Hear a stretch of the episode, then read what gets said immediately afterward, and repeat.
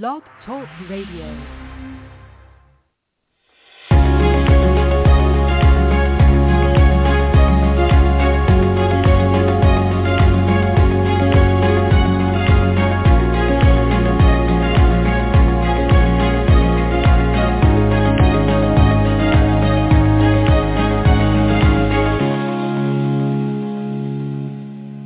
If you are in the real estate market, let's get you on the right path here on your home buying compass.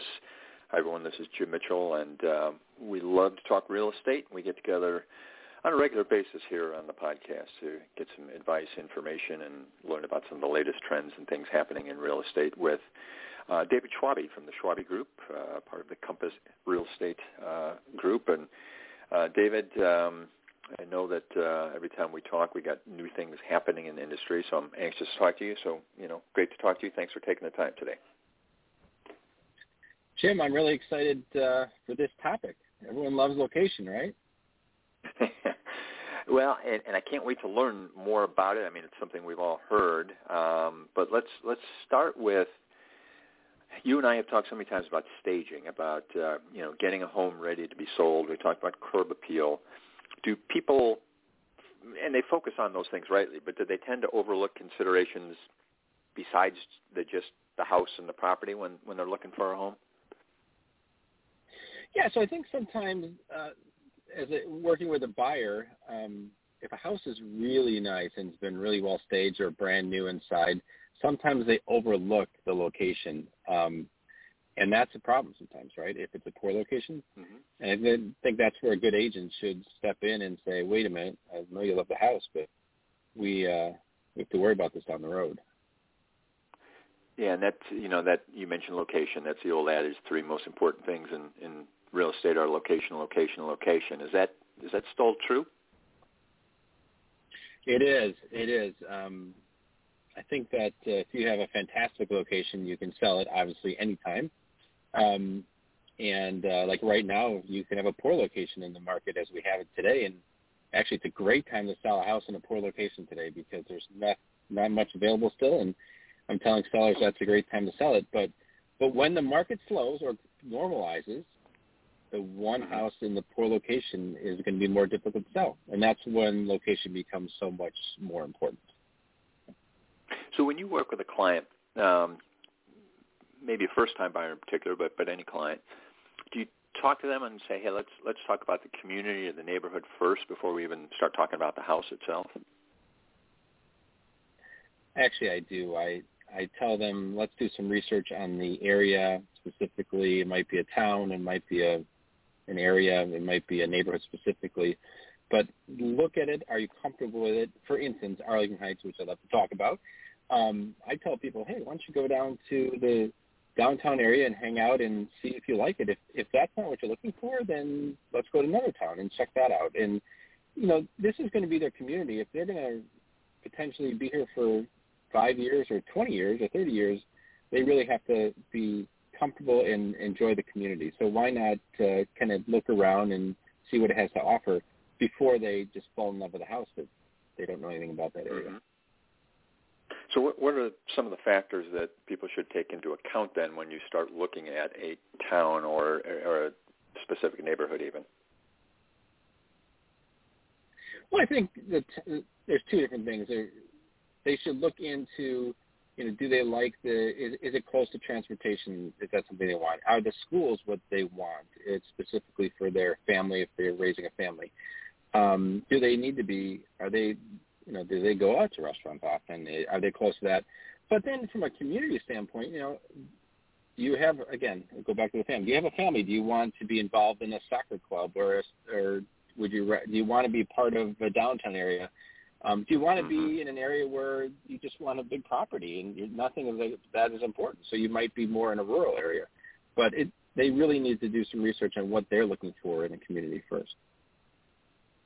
Let's talk about schools. That's a young family, of course, is going to have an interest in that, but it may impact everyone. What's the importance of being in an area that has good schools?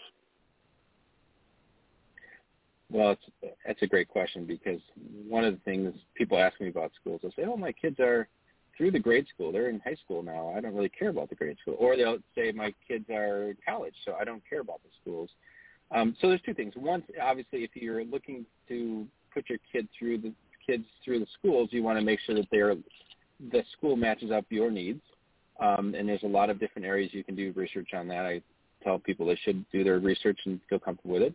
But also from a standpoint of schools, for a resale standpoint.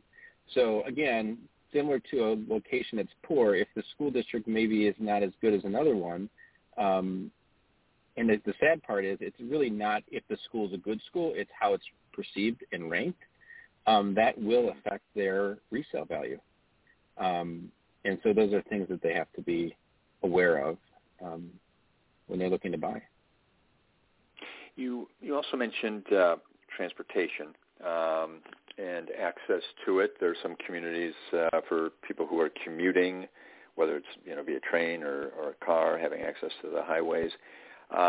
Maybe too soon to say, but because of the pandemic, because so many people working from home, does that become less of an issue now?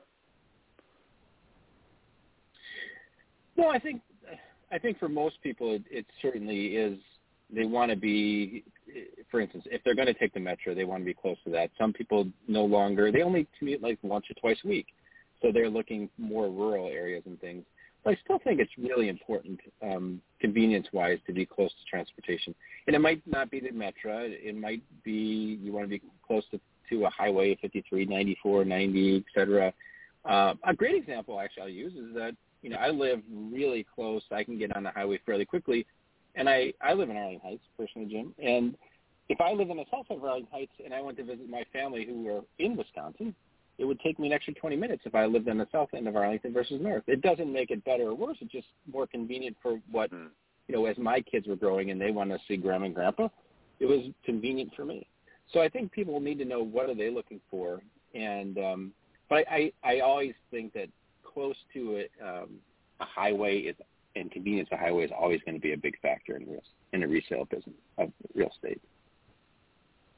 And obviously, maybe I'm putting the wrong words out here, but it sounds to me like what you want is access to those things. But at the same time, is it possible to be too close to roads and things? Do you have to worry a little bit about what's in the backyard, or what kind of noise you're going to have from being close?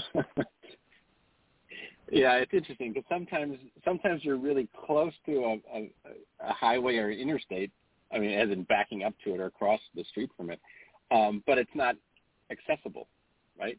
So that's a really bad situation, right? So you can literally be backing up. I had a close friend of mine who tried to buy a house backing up to an interstate once, and I said, it was a huge lot, and I said, no, we're not buying this house. And he thanked me later for it, right? But the point is you can be, yes, you do not want to be too close, and it's convenient. So people have to decide, hey, and I have buyers who say, hey, I want to be able to get on 53 or on 94 or on 90 within 4 minutes.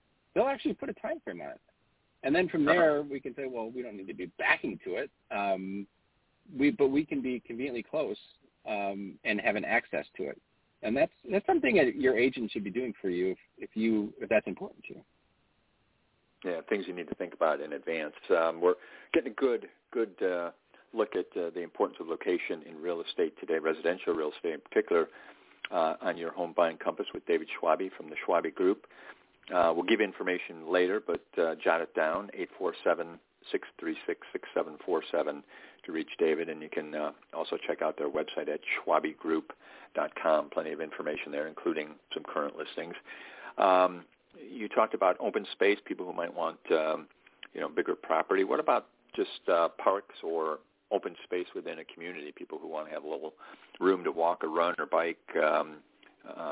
Those are also unique characteristics, but something I assume that is also important when you're looking around. Yeah, absolutely. One of the things people talk about in the suburbs right now are, taxes and the cost of taxes and such. And I tell them, hey, you know what? You've got a small lot, but it's a fence. You have a fence with a gate, and you've got this beautiful park behind the house, and you're not paying taxes on that park, right? Well, I guess you are a fraction of it. But you're not paying, real estate taxes specifically for that park. And so you're getting a beautiful yard, great views, no real neighbors to speak of behind you, and it's a great value. Some people don't want to be, from the flip side though, some people don't want to be close to a park, right? Just because there's more activity and such. So you have to decide the park, is it super active, is it not? It could be playing baseball games all summer. Some people love the ones games. Some people, I got clients who've owned houses for years, and they love the sound of the recess when it lets out at lunchtime, and they're in their house and they can hear the kids, making noise and having fun, and they may back up their school or be close to school, and some people enjoy that, right? It's what the buyer needs and what they want, and it's everyday life, right? But I love houses that back to parks. It's definitely a big that's a big plus for location. Now, on the flip side, you suggested in a town like Arlington Heights, someone going downtown to take a look at what's going on down there. A lot of suburbs are converting or at least building these kind of town centers, more of an urban setting in a particular part of town. Or we also have in the area some corporate centers where there's some large developments of commercial space, office space. You have buyers that say, hey, no, I want to be where the action is. I don't need a yard and all that, but I want to be able to access those types of things. Absolutely. Some people love the excitement of being in a downtown area where they can walk to have dinner or walk to the movies. Convenience. People love to walk to the grocery store sometimes. So these urban areas, even the suburbs, we're getting a lot of that activity. Example, obviously, downtown Arlington, downtown Palatine, on Prospect, but then even like Deer Park, there's a fantastic area that you can rent the place, but you walk across the street to all the shopping you want, and so there's a lot of really cool areas popping up, and who knows, Jim, maybe Arlington Racetrack will become one of those areas soon. We don't know, right? Yeah, boy, that's an interesting opportunity there. So. Again, keep me from putting words in your mouth, but all of these factors that are important to be happy, to be satisfied with your home, but is a key part of this have to be thinking about resale? Yeah, so I think that the main factor is that it's for their own enjoyment of themselves and their family or whoever lives in the home. I'm concerned about location for my buyers from a standpoint of could it be detrimental? So. Mm-hmm. Mutual locations are great. If it's a poor location, I will tell a client, hey, you just understand if the market's slow, that it's going to sell for substantially less money in this location. So I guess the key factor location is it a poor location and such, but you've got a good house in a good school district.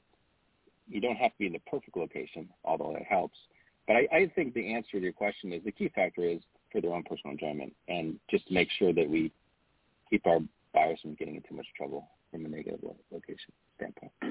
And especially in a market like this, you don't want to necessarily slow people down, but from the tone of our conversation today and things we've talked about, it sounds to me like important first step is wait. Before you start looking, let's make a plan, let's make a list, kind of talk about what you really want in your lifestyle, and then we'll find the home in the right position. So it's a lot of work up front before you start looking.